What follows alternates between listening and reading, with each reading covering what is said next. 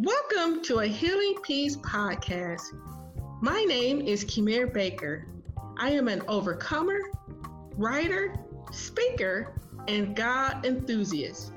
I am fueled by helping women achieve their emotional healing so that they can live the abundant life God has for them. In this podcast series, we provide faith based inspiration to mend from emotional hurt, along with tools and tips for emotional wellness.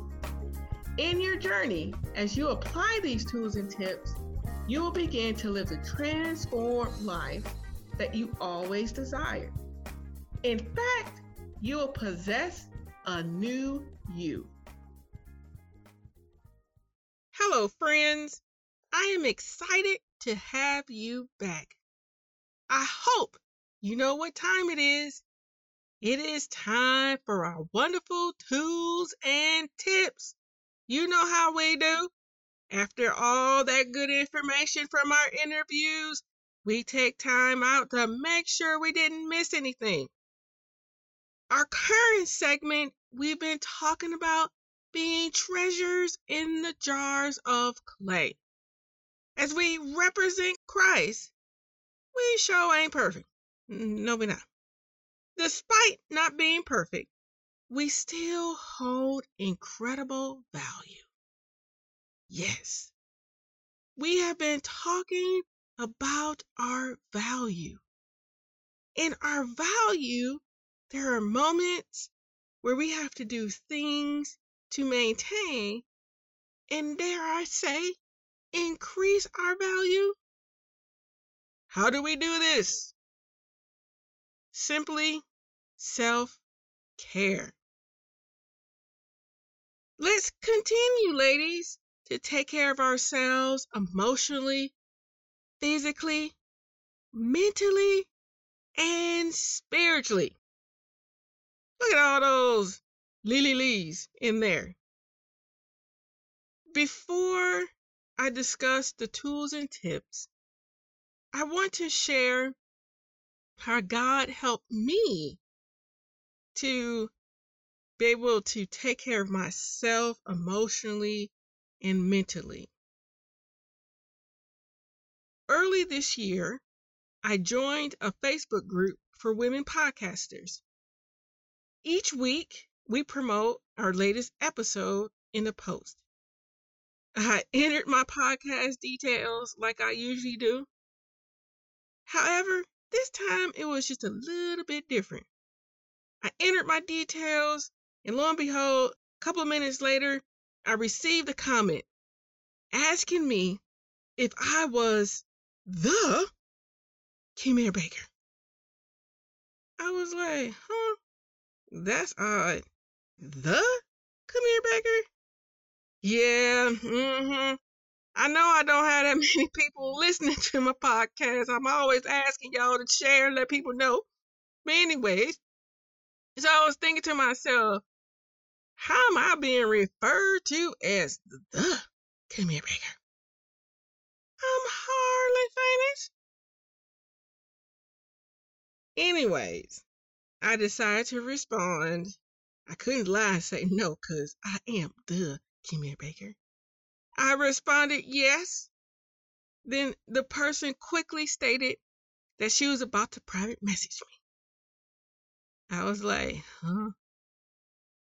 But okay. Sure enough, she private messaged me. In her private message, she asked if I knew someone. As I read the name, I immediately cried. A flood of memories surfaced. I could not believe after all this time someone knew of my old friend. Several minutes later, I finally responded and stated, Yes, I knew that person. She then asked if we could speak later in the week. She wanted to ask me some questions. Initially, I was reluctant. I did not know this fellow podcaster. Also, How does she know about my friend? She stated that she would explain everything when we spoke. I sat in bewilderment for a long time. I just sat there, just kind of dazed and confused. Again, I asked, How did she know about my childhood friend? Later that evening, I called my mom and told her everything that happened. She quickly stated, Do not speak to that woman. This could be a hoax, or perhaps the person wants to harm me. I told my mother it's probably not a hoax. Because who in the world knew that that person was my childhood friend? Who knew that? The following day, we spoke briefly on the phone. She informed me that she was one of those crime podcasters. Mm-hmm, there's a lot of them out there who reported on cold cases. She stated that my name was listed in the police report about the murder of my childhood friend. She then asked if I would be open to an interview. She wanted to learn more about my friend. I was floored by her statements. I didn't want to be interviewed. But I then realized I could finally discuss a side of my friend that no one knew about. Everything written about her was always negative and not completely true. Two days later, we did the interview. I told my side of the story. Of course, I cried several times throughout the interview. After the interview, I was emotionally exhausted. Once again, I was flooded with all those memories, all that hurt and pain. But this time, the outcome was different. This was the first time that someone wanted to know my side of the story. When I was a kid, I never had the chance to express the value of our friendship. I never even grieved my loss. I moved on as quickly as possible. I stuffed everything. Yeah, I would cry every now and then when no one was looking, but I never sat down and expressed my hurt and my loss. I never had the chance to share that no one should endure the type of life and abuse that my friend encountered. I never had the chance to tell anyone that she deserved better. During the interview, I expressed how my family wanted to take her in to give her a better chance in life. I admitted that we failed her. However, the podcaster, she quickly stated that her moving in was no guarantee that she would have a better life. We only had hope. But hope may not have been enough due to the extensive trauma that she endured. When she expressed this to me, it was like a thousand pounds were lifted off my shoulders. After I regrouped, I told my mother of the interview and I shared the same thing, the same insight. You see, for 30 years, we carried a hidden burden. Now, 30 years later, it was also like God saying, I did not forget about that pain. God was like, it is time to let it go. it is time to heal. After everything, I kept thinking to myself, man, God, really? You didn't forget about me or my wounds. And to this day, I'm still amazed, not only because of the time factor, but because God knew that hidden place of my heart and my spirit. And He said, Kimir, it's time to heal. As I share this, I want you guys to have a living example to our first tip. I personally experienced it. Tip number one. Cherise shared how the brain protects us from trauma. She also expressed that God does not expose our deeper issues until we are equipped to deal with them. Therefore, when the issues or memories surface, try to remember that God is letting you know that it's time to heal in that area. Tip number two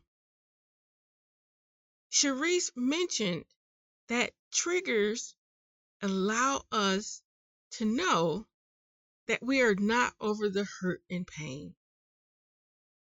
Unfortunately, if you're stuffing your emotions before the trigger, the trigger is an alarm to indicate that stuffing is no longer a temporary solution. This leads to tip number three. Sometimes you are unaware that you have stuffed deep emotions. Because sometimes it's such a, a habit, we're not aware of the habit that we created. And sometimes you may not know specifically why you're experiencing emotional pain. Therefore, tip number three is take the time to cry out to God, asking for His help to navigate through the pain. He's in the helping business. He loves to listen to us. Tip number four God gave us rich emotions. Yeah, we have a lot of them. In fact, I, was with a group of women, part of our online workshops, and we put up a list of emotions. And I think there's a probably about a hundred words that encapsulates our emotions. Thus, the abundance and the richness of what God created within us. Each emotion, they do have a place in our lives. However, when we're not being honest about our emotions with God, we limit our personal growth. When we turn our emotions over to Him, we allow Him to mend the broken places of our being, especially our hearts. Tip number five. One method for turning things over to God is by being transparent with Him in our prayers. Unlike people, thank you very much, God can handle all that we dish out. Let Him have it. Tip number six. While working, tips four and five. Do not give up. it is so easy to throw in the towel. Thus, tip number six is do not stop putting forth the effort for emotional growth. When we stop giving God our pain, we are quickly bombarded with negative emotions that hinder our transformation. I will say, ladies, we're not equipped to hold on and keep those emotions buried within us. It will, they will come out. And usually they come out and it be kind of crazy. Somebody gonna get it. Okay, tip number seven. Please remember, and I spoke about this in the beginning, that self care includes getting your emotional needs met. You are worth not being last. And I totally appreciate Cherise in the interview where she said, even though her son was going through his difficult period in life, she still went and got help for herself. She didn't bury herself in her son's issues to the point that she overlooked her own needs. I thought that she gave an incredible example of that. Tip number eight. And we heard me talk about this before too. Sometimes we require more help for emotional growth. Sometimes reading the Bible and praying is not enough for the support that we require. Do not beat yourself up about this. There is no shame or guilt in seeking more support from those who can provide better tools to get you to the next stage of your life. And as I talked about in the first podcast about your value, like you're not dead, you still have life. And they're there to help encourage and spur you on in that life. Tip number nine counseling aligns with Christian values. I was so grateful when Cherise shared that because when I was growing up, I'll be honest, I learned the complete opposite. Those around me, they always said, girl, just go on, read and pray. You're a Christian. Don't you believe in God? I heard that a lot. I was like, yeah, I believe. And as I say this again from the last tip, which is there is no shame or guilt in learning methods to manage our emotions and pain. Let's just keep it simple. It's not about telling God that He's not enough. It's about saying, God, how can I stay aligned with you because right now my emotions trying to kick the tail out of me. And I ain't trying to have my emotions win in my life. It happens. Tip number 10. We made it to the final tip. I'm excited about the final tip. And I will also say, ladies, tip number 10 this is nothing new. We've been talking about it numerously on the podcast. But I like the additional things that Cherise shared. And therefore, tip number 10 is all about finding and having safe relationships. These safe relationships are included in us having the support that we need in our journeys. I liked, I must say it again, I liked how Cherise provided a tip for discovering those safe relationships. She stated, open up little by little. Each time you provide more information, take note of how the person is responding to you. If the person responds with care and willingness to be involved in your life, as well as sharing about their own life or her life, then continue to open up. Cherise revealed that it's okay if the person is not equipped to be a deeper source of support. It's also okay to continue to do fun things with the person, but you're not going to tell them your deep, darkest secrets because they're not equipped to get you through the next part of your journey. And in our conversation, we also talked about pushing through the relationship finding person. I said it because so many times we get hurt, we shut down, and we stop pursuing someone who can help build and guide us through our journey. And yes, finding the right person requires stamina. It requires continually seeking.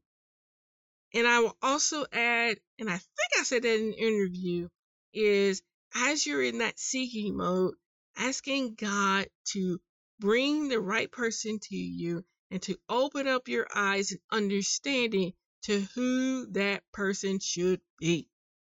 Sometimes we do just need just a little help. And he's in the helping business. I don't know if I told you that before.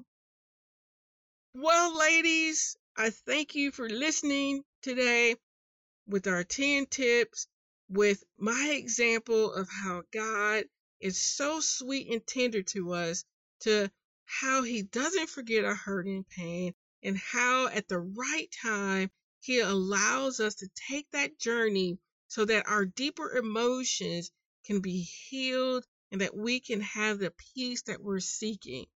And I'm stressing that again because I want you to see that God does not give up on us. And I'm asking you to not give up on Him. And those moments where it's hard to see Him, it happens. It's normal.